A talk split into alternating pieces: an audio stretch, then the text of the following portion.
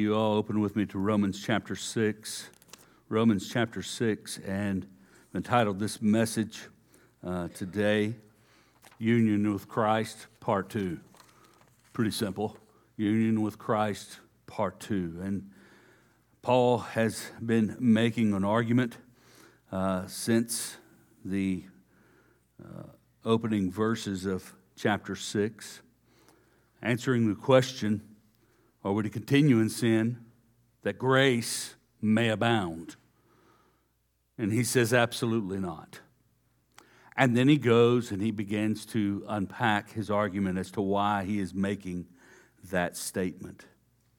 And last week we talked about being in union with Christ, and that is his primary argument. If we're in union with Christ, sin is not our nature. That is not our character. That is not the way that we live.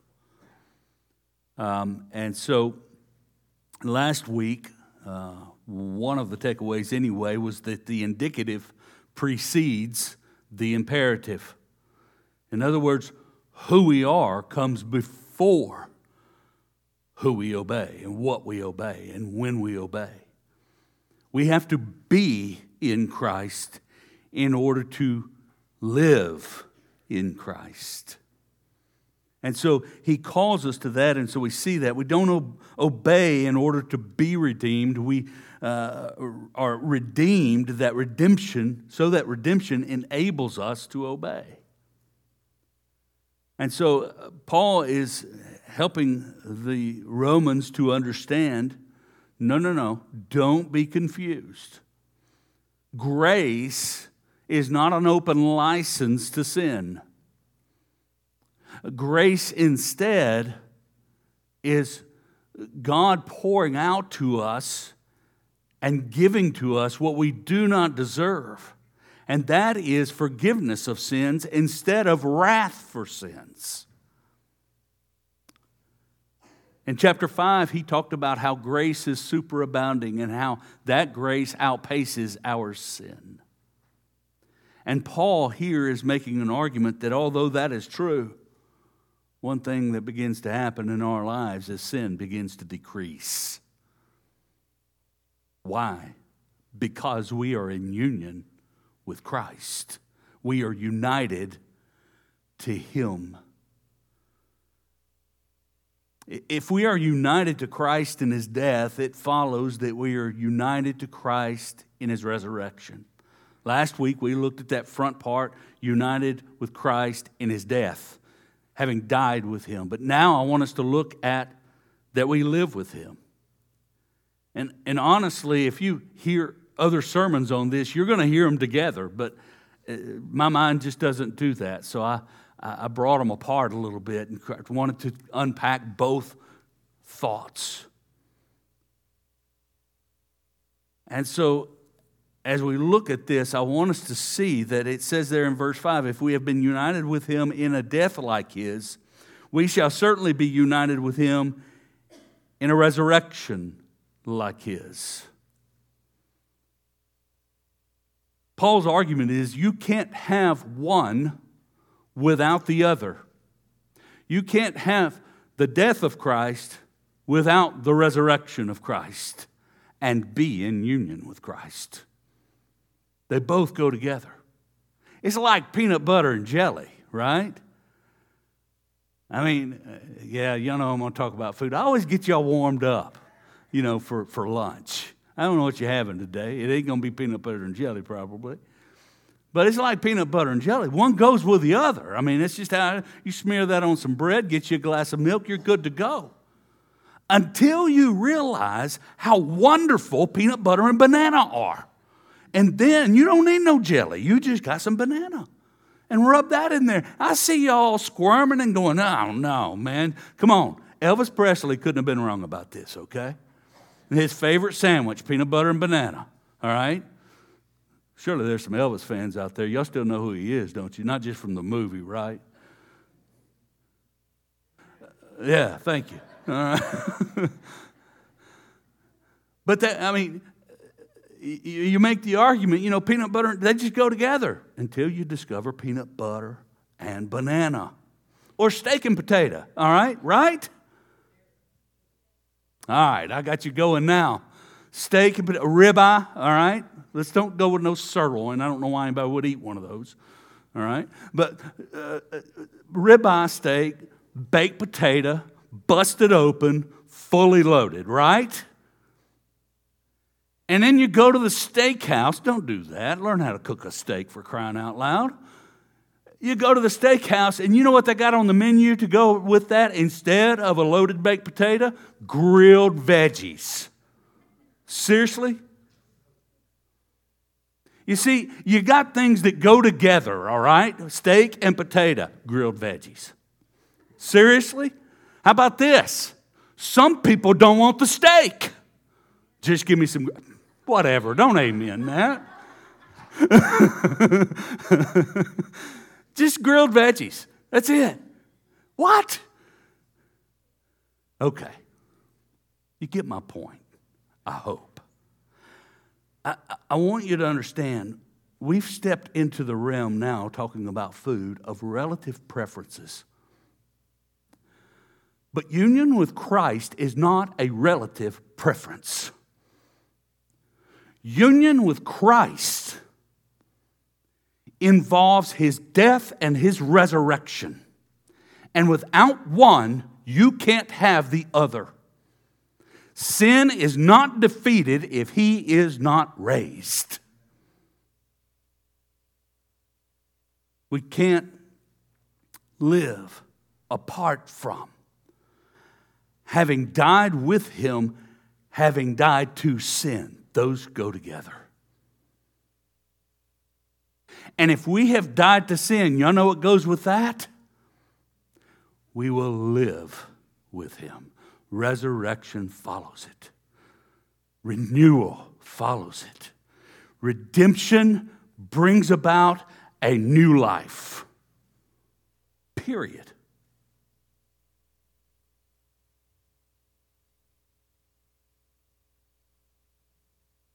If you've been united in his death, you have been united in his resurrection. We can't choose Christ and unrighteousness. Can't do it. We can't choose righteousness with no Christ. You see how it just keeps going back and forth? They just go together. You can't have righteousness apart from Christ, and you can't have Christ apart from righteousness. Granted, it's His righteousness, it's always His righteousness. The righteousness you live is His righteousness. We ain't got it in us.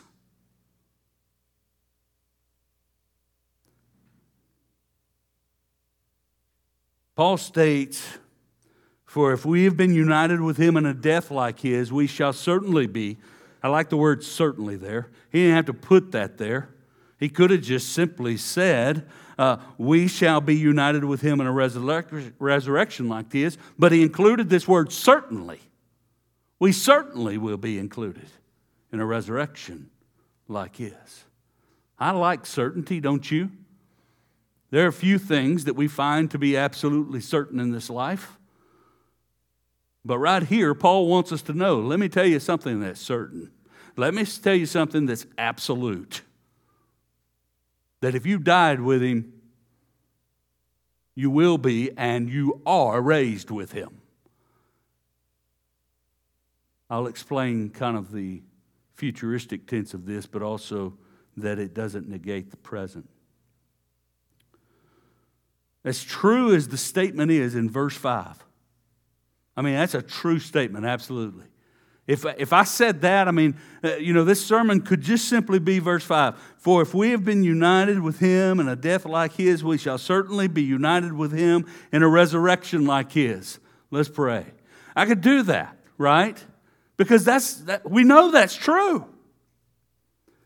But Paul, in writing this, he laid out his statement, and then what he's got to do is he's got to prove the statement. He knows he can't just leave that laying out there because people will take it and use it to their own end. So he's making this argument. Uh, you know, he knows he has to prove his point. And so he does that. Let me break this down in three steps. First of all, we live in union with Christ. Shall we continue to sin that grace may abound? Well, no. We live in union with Christ. We're connected, interconnected with Him. Sin's dead to Him, it should be dead to us. Okay? So he's laying that out. We are to live in union with Christ. Last week we died with Christ, but this week we're living in union with Christ. Secondly, pretty simple statement here death is dead. All right? Death is dead. He's gonna, he explains that to it. Death is dead. Resurrection makes that true. And lastly, live life to God. That's what he calls us to. Live life to God. So, first of all, we live in union with Christ. In verse 8, he says, Now, if we have died with Christ, we believe, so this is by faith, that we will also live with him. What does that mean? What does it mean to live with Christ? First of all, I believe that it means to live by means of Him. To live by means of Him. No one lives apart from Him, whether physically or spiritually. But this is speaking of a spiritual regeneration, a spiritual living. There is no living in him or with him apart from knowing him through faith. In other words, if we live, we live by his means, by means of his power, by means of his working, by means of what he has done. So, if we have died with him, we believe that we will also live with Him. He makes us new. He saves us. He redeems us. So, very much, I believe that one of the things that's being communicated here is that this is living by means of Him.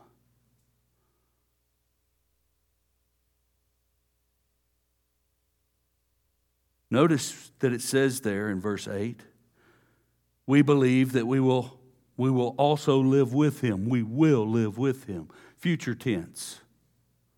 The future tense there. And although the future tense is used, it does not negate that this living is also now. Notice over in chapter 5, uh, beginning in verse 21. Ah, let's go back to 18. I can't help myself. Therefore, as one trespass led to condemnation for all men, so one act of righteousness leads to justification and life for all men. For as by the one man's disobedience the many were made sinners, so by the one man's obedience the many will be made righteous. Now the law came in to increase the trespass, but where sin increased, grace abounded all the more. A superabounding grace. Why? so that as sin reigned in death and dominated, by the way, grace also might reign through righteousness in domination, leading to eternal life through Jesus Christ our Lord. We notice there that Christ's obedience leads to grace reigning through righteousness that leads to eternal life through Jesus Christ. Uh, the righteousness is Christ's righteousness. And Paul's comparison is between the increase of sin and the increase of grace. The increase of sin because of the law, and the increase of righteousness because of grace.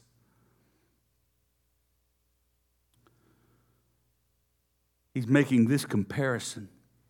And notice what happens that grace also might reign through righteousness, leading to eternal life through Jesus Christ our Lord. Leading from where? Now. Okay?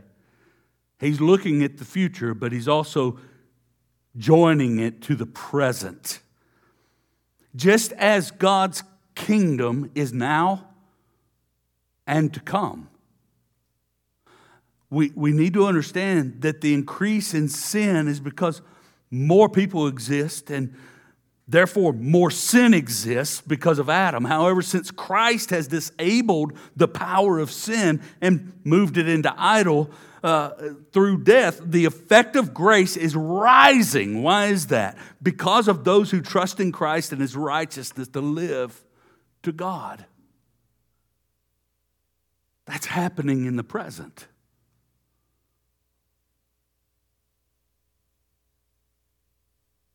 That future tense does not take it out of living now in this way. If we died to Christ, what are we commanded to do? Die to sin. Are we to die to sin now? Absolutely. See, all the argu- arguments connect to one another. Are we to die to sin now? Yes. We're commanded over and over again put sin to death. Even down here, it's going to tell us, let not sin therefore reign in your mortal body to obey its passions. Don't do that. When? Now. And so, union with Christ and his resurrection has to do with our living in Christ now by the power of his resurrection. And we see this over and over again in Scripture.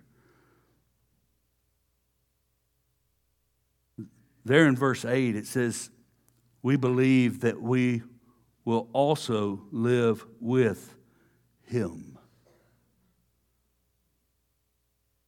Now, oftentimes we think of this, and it's not wrong to think of this, of living in the same house with him or dwelling with him. We think of living with a spouse and we're in the same house.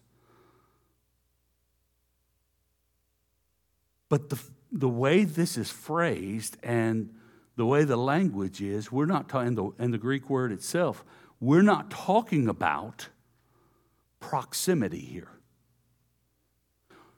Living with Christ is not about proximity. It's not about being in the same room. It's not a geographical statement. Because geographically, Christ is seated in the heavenlies, right? He's seated at the right hand of the Father. Guess where we're not? We're not there physically. We're on our way. And our life is certainly supposed to start moving in that direction. So it's not speaking about proximity, it is speaking about relationship.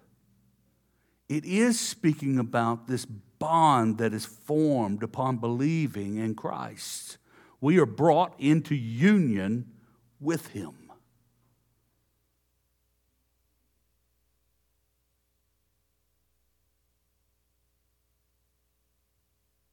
John used a word in chapter 15 abide. Abide. To be interconnected with That passage is certainly speaking of union with Christ. Turn with me there to John chapter 15.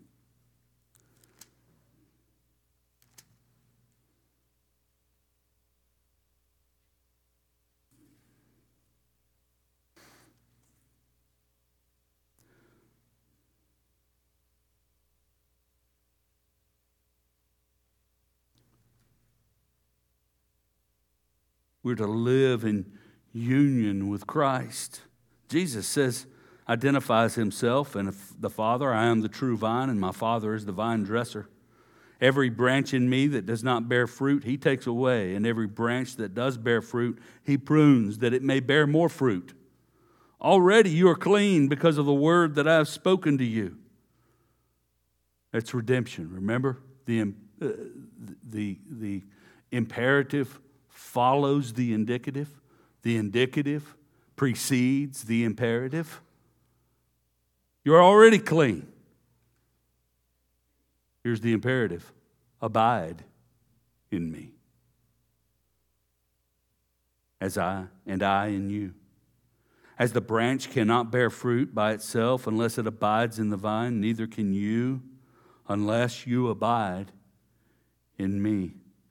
I am the vine, you are the branches. Whoever abides in me and I in him, he it is that bears much fruit.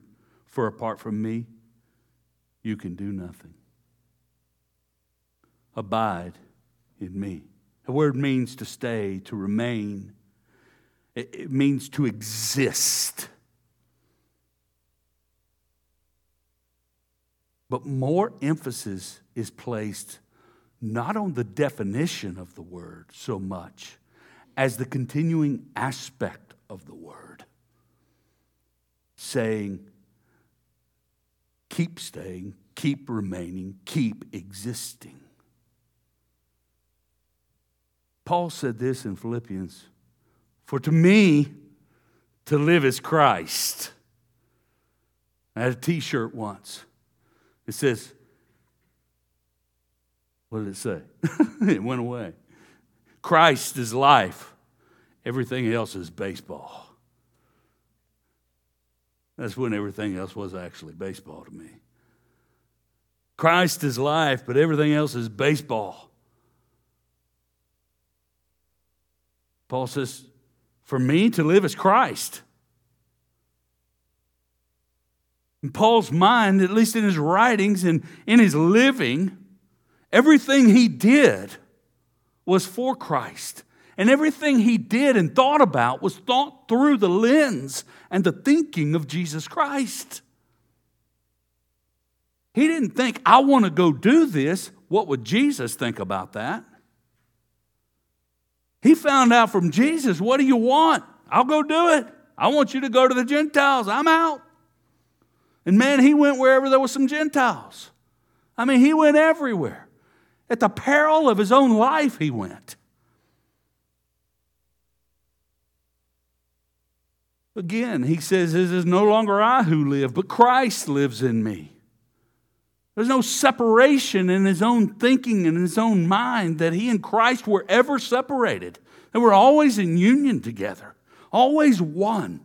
Wherever Paul was going, Christ was going. Wherever Christ was going, that's where Paul wanted to go.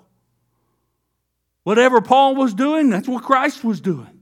And Paul wanted his doing to match that of Christ and what he thought. In his mind, there was no separating from Jesus Christ. How often do we consciously think during the day, I'm one with Christ? I don't need to do that. I don't need to say that. I don't need to go there. Abide in me. Now, let me just also help us to understand something. Abiding is not our proximity of being near, but the sameness of our being with Him. The Bible says in Romans chapter 8 that God predestined us to be conformed to the image of His Son. He's making us like Jesus in what we are doing. We're moving toward a sameness with Him while we are with Him, while we are in Him. While He has already redeemed us, He is continuing to make us more and more like Him.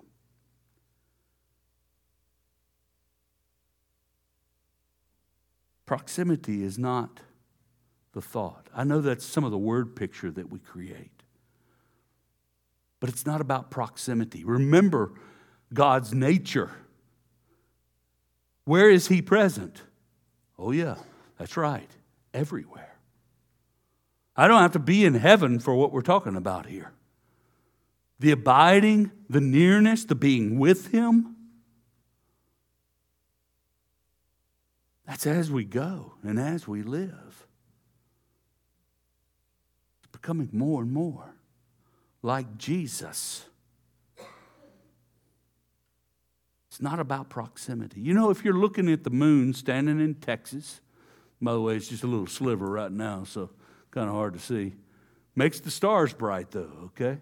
Uh, but uh, you, you got the, the moon. You're standing in Texas, you're looking at the moon, and you know somebody in California. I don't know why they don't leave, but while they're, they're in California, and they're looking at the moon. And that moon, if the sky's clear, it's going to look a lot the same. Now, it may be a little bit bigger in Texas, all right, than it is in California. And it might be in a different position in the sky than it is in California. And that has to do with proximity. But that moon is going to look like the same moon, whether it's bigger or smaller. The essence of the moon has not changed, it's still the moon. And I want you to know proximity is not what we're talking about here. Nearness to Christ is something that we pursue. But he's not talking about proximity as much as he is talking about becoming like him as he is. John in First John says, when we see him, that's how we'll see him as he is. We will be as he is. That's the goal.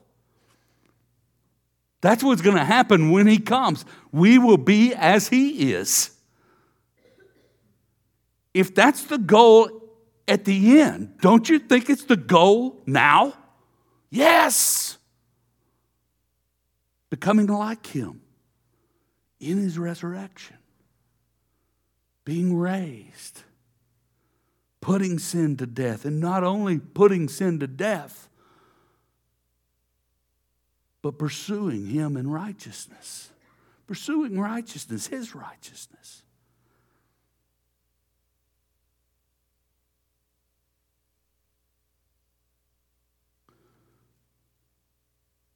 Colossians 3 points that out. I read this morning.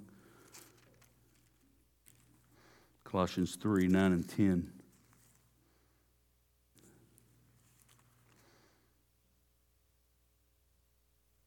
I stopped marking my passages so you can get there.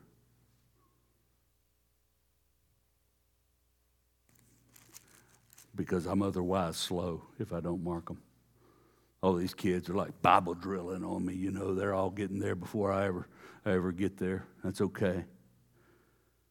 Listen to what Paul says. Don't lie to one another. Why? Well, seeing that you've put off the old self. Now, he took, he took the, the, the, the indicative and the imperative and he switched them there. Do y'all see that? But they're still there. You've put off the old self. What's that the result of? Dying with Christ. Don't lie to each other. That's the imperative. With its practices. And have put on the new self, which is being renewed in the knowledge after the image of its creator. We see here that we stop living in one way, we start living in a new way because of something. The new self is being renewed. How? In knowledge. Look at verse 9 in Romans. He says, We know that Christ being raised. Abide in me.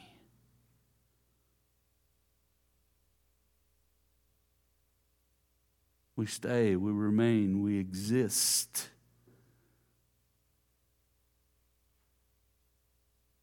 And we do that continually. We stay, we remain, and exist. And we grow in knowing how to do that.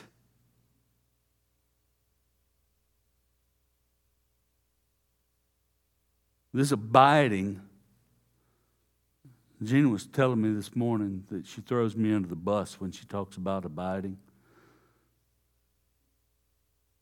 That when we go on a trip and we go to a hotel, she says, How many of y'all unpack your clothes out of the suitcase and put it in the drawers at the hotel room? And everybody's kind of like, No. I do. Don't laugh at me. I do. I unpack. I'm, I'm at home. I, I don't leave it in a suitcase. I mean, that's no fun. I put it all out there. It's not all crammed into that suitcase. I want it to breathe. I want the wrinkles to get out of it. We stay there. We're there for a couple of days, and I don't have to ruffle around in the suitcase. No, because it's all laid out in the drawers in the hotel room. You watch six months from now. People will be going, you know, I tried that unpacking thing. You got something there. I know what's going to happen. And you think, boy, that's abiding. That's moving in. That's making yourself at home. And that's a good analogy up to a point. But abiding in Christ is not taking your stuff and moving into his place. Abiding in Christ is having nothing to bring, nothing to give. I don't have any food to add to the table. I don't have any clothes to wear. I don't have anything. Abiding in Christ is not bringing anything with you and accepting the hospitality of the Savior who died for you.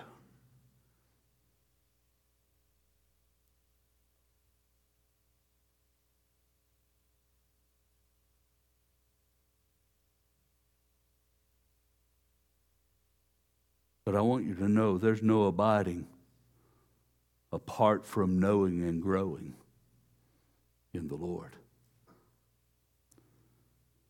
Verse 9 we know that Christ, being raised from the dead, will never die again. We know.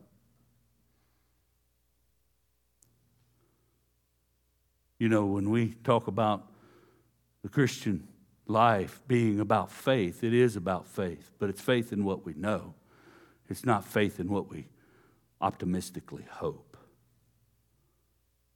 It's faith in what is certain and absolute not in something that is random and relative. It is absolute because the promises of God are good and they're true and they're everlasting. And that's what we're abiding in. But there's no abiding apart from knowing and growing in knowing. Did y'all catch that? There's no abiding apart from knowing and growing in knowing. In other words, we're going to continue to know and grow in knowledge of Him.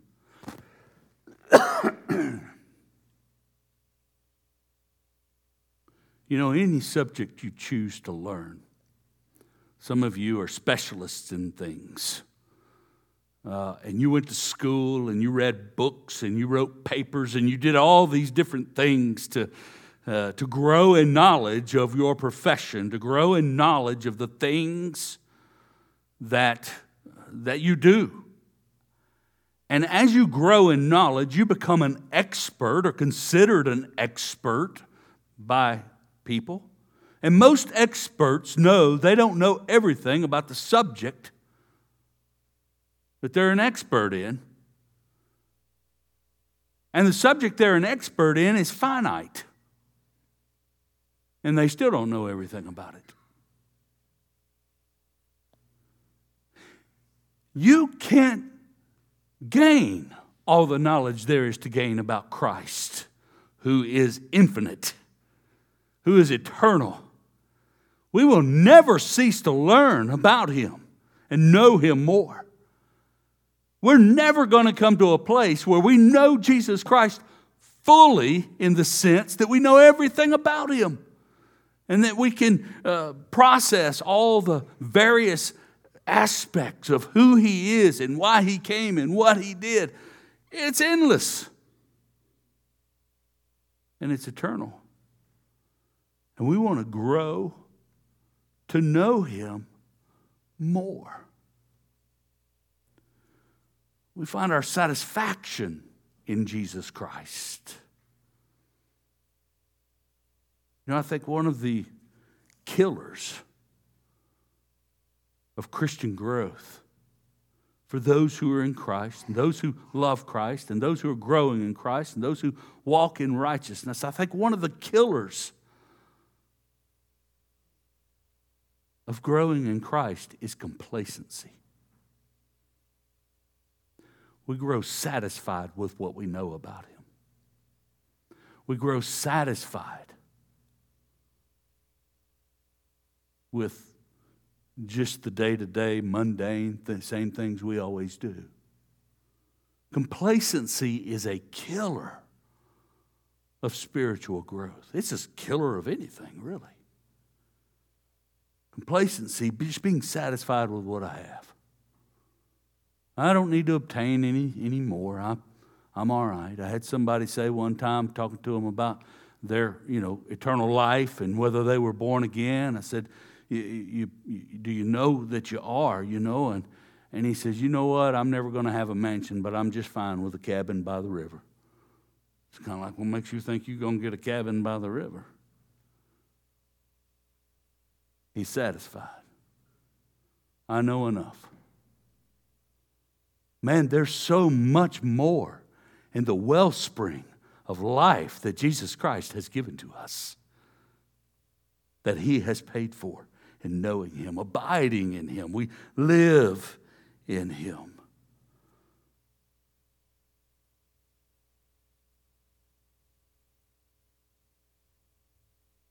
I want you to know because of this flesh,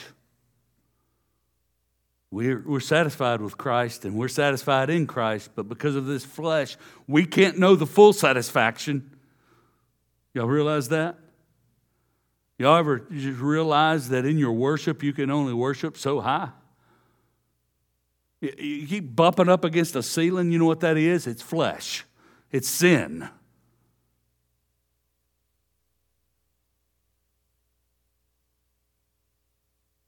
But we will know when we are finally resurrected with Him because we'll be like Him. Secondly, second point. that one wasn't supposed to go that long. Death is dead. That's pretty easy, right? Death is dead. We know that Christ, being raised from the dead, will never die again. Death no longer has dominion over him. Verse 10 For the death he died, he died to sin once for all, but the life he lives, he lives to God. Death has no dominion over Christ. Isn't that great news?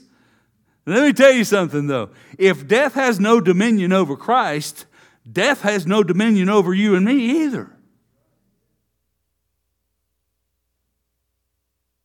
If when Christ died, I died, and when Christ rose, I rose, then if death is dead, it's dead. And if it has no dominion over Jesus, it has no dominion over you nor I. Why? Because it's been defeated. It's been wiped out. We don't have to be afraid. We don't have to live our life in fear.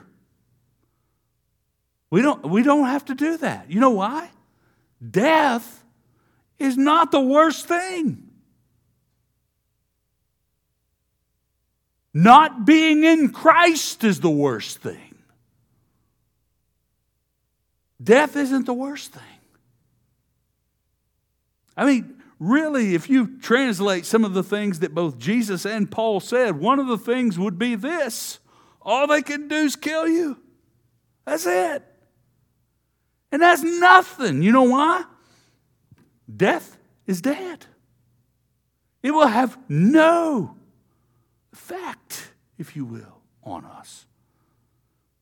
There's a sense in which I'm afraid of dying because dying hurts. Death, I'm not too worried about. You know why? Because it's been defeated. Death is dead. What remains for us is life. Do y'all know how liberating that is in this life? I kind of think that's why uh, people uh, jump off buildings, you know, with a parachute in their hand. I'm not sure about those guys, all right? All right, that's one of those things where don't put the Lord your God to the test, right? Okay, they jump off buildings or, or little short cliffs and things like that, you know, or they put on these wing suits I watch these videos, not because I'm impressed by these guys, but because, man, you just are not all there, right? I mean, these thrill seekers. I wonder how many of those thrill seekers know Jesus Christ, and if that wing comes apart on their way down, right? No, I mean, so I'm not real scared of doing that, but at the same time, you got to stand on top of a cliff. I am afraid of heights. Now, although what Christ did liberates us from the fear of death, it does not liberate us from the fear of heights. But we are liberated to do all things for Christ. Remember what I was saying about Paul? For to live is Christ what did he say about death? To die is gain. We don't have to be afraid of death. Why? Jesus has liberated us from sin and death. So we can turn loose if we feel the call of God to go to the nations with the gospel. Well, what about this and what about that? And I don't know if I can make it. Can I learn the language? Can I do these things? He has liberated you. You don't have to be afraid. And the great news is, He says He'll give you everything you need for life and godliness.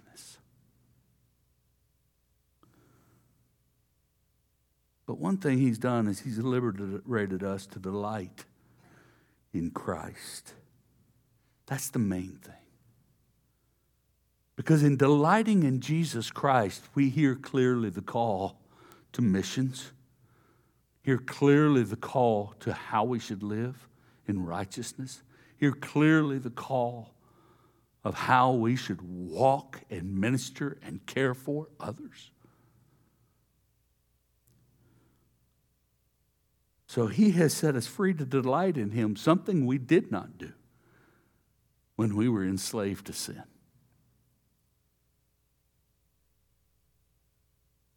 Let me just close this out in this as we abide in Christ, sin begins to decrease, not increase. And personal righteousness begins to increase, not decrease. We learn to delight in Christ and in his love. Can I just point to this week's fighter verse? You make known to me the path of life. Here it is the death, the resurrection of Jesus Christ. In your presence, there's fullness of joy. At your right hand are pleasures forevermore. Point out a couple of things. One, there's one path of life. He didn't say, uh, You've made known to me the paths of life, but the path of life. There's only one, and it's Jesus Christ. And it's that He died and that He rose again. It's by means of the gospel we come and we give everything to Him. And there, what do we find? We find in His presence there is fullness of joy.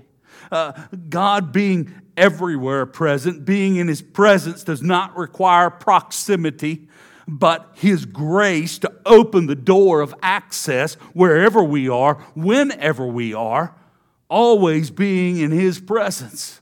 His fullness of joy is not freedom from trouble, but a promise that is greater than our trouble. And this joy and pleasure is lasting into eternity. And that starts right now.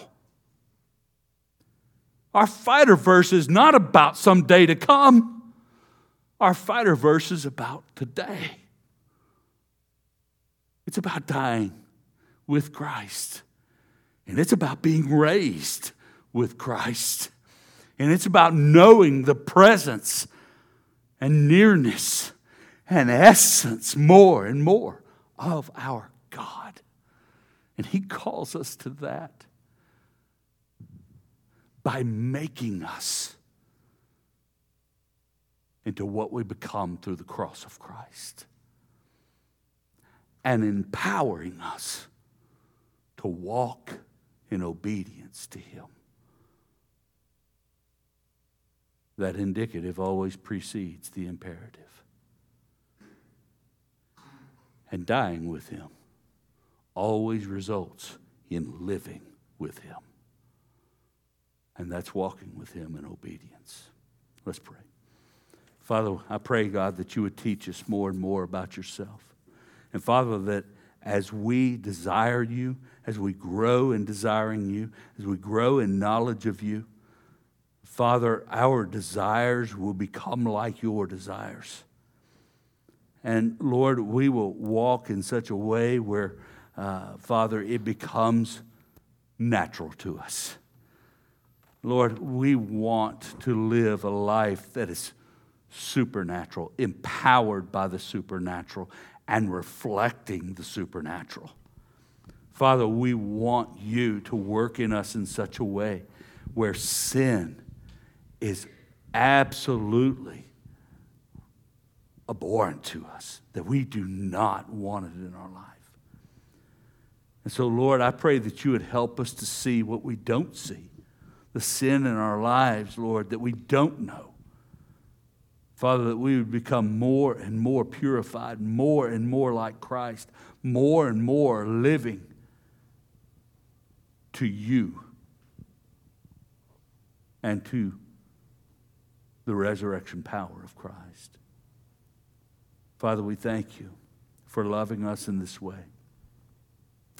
That we would walk with no fear in this world and in this life as to what someone could do to us because we believe.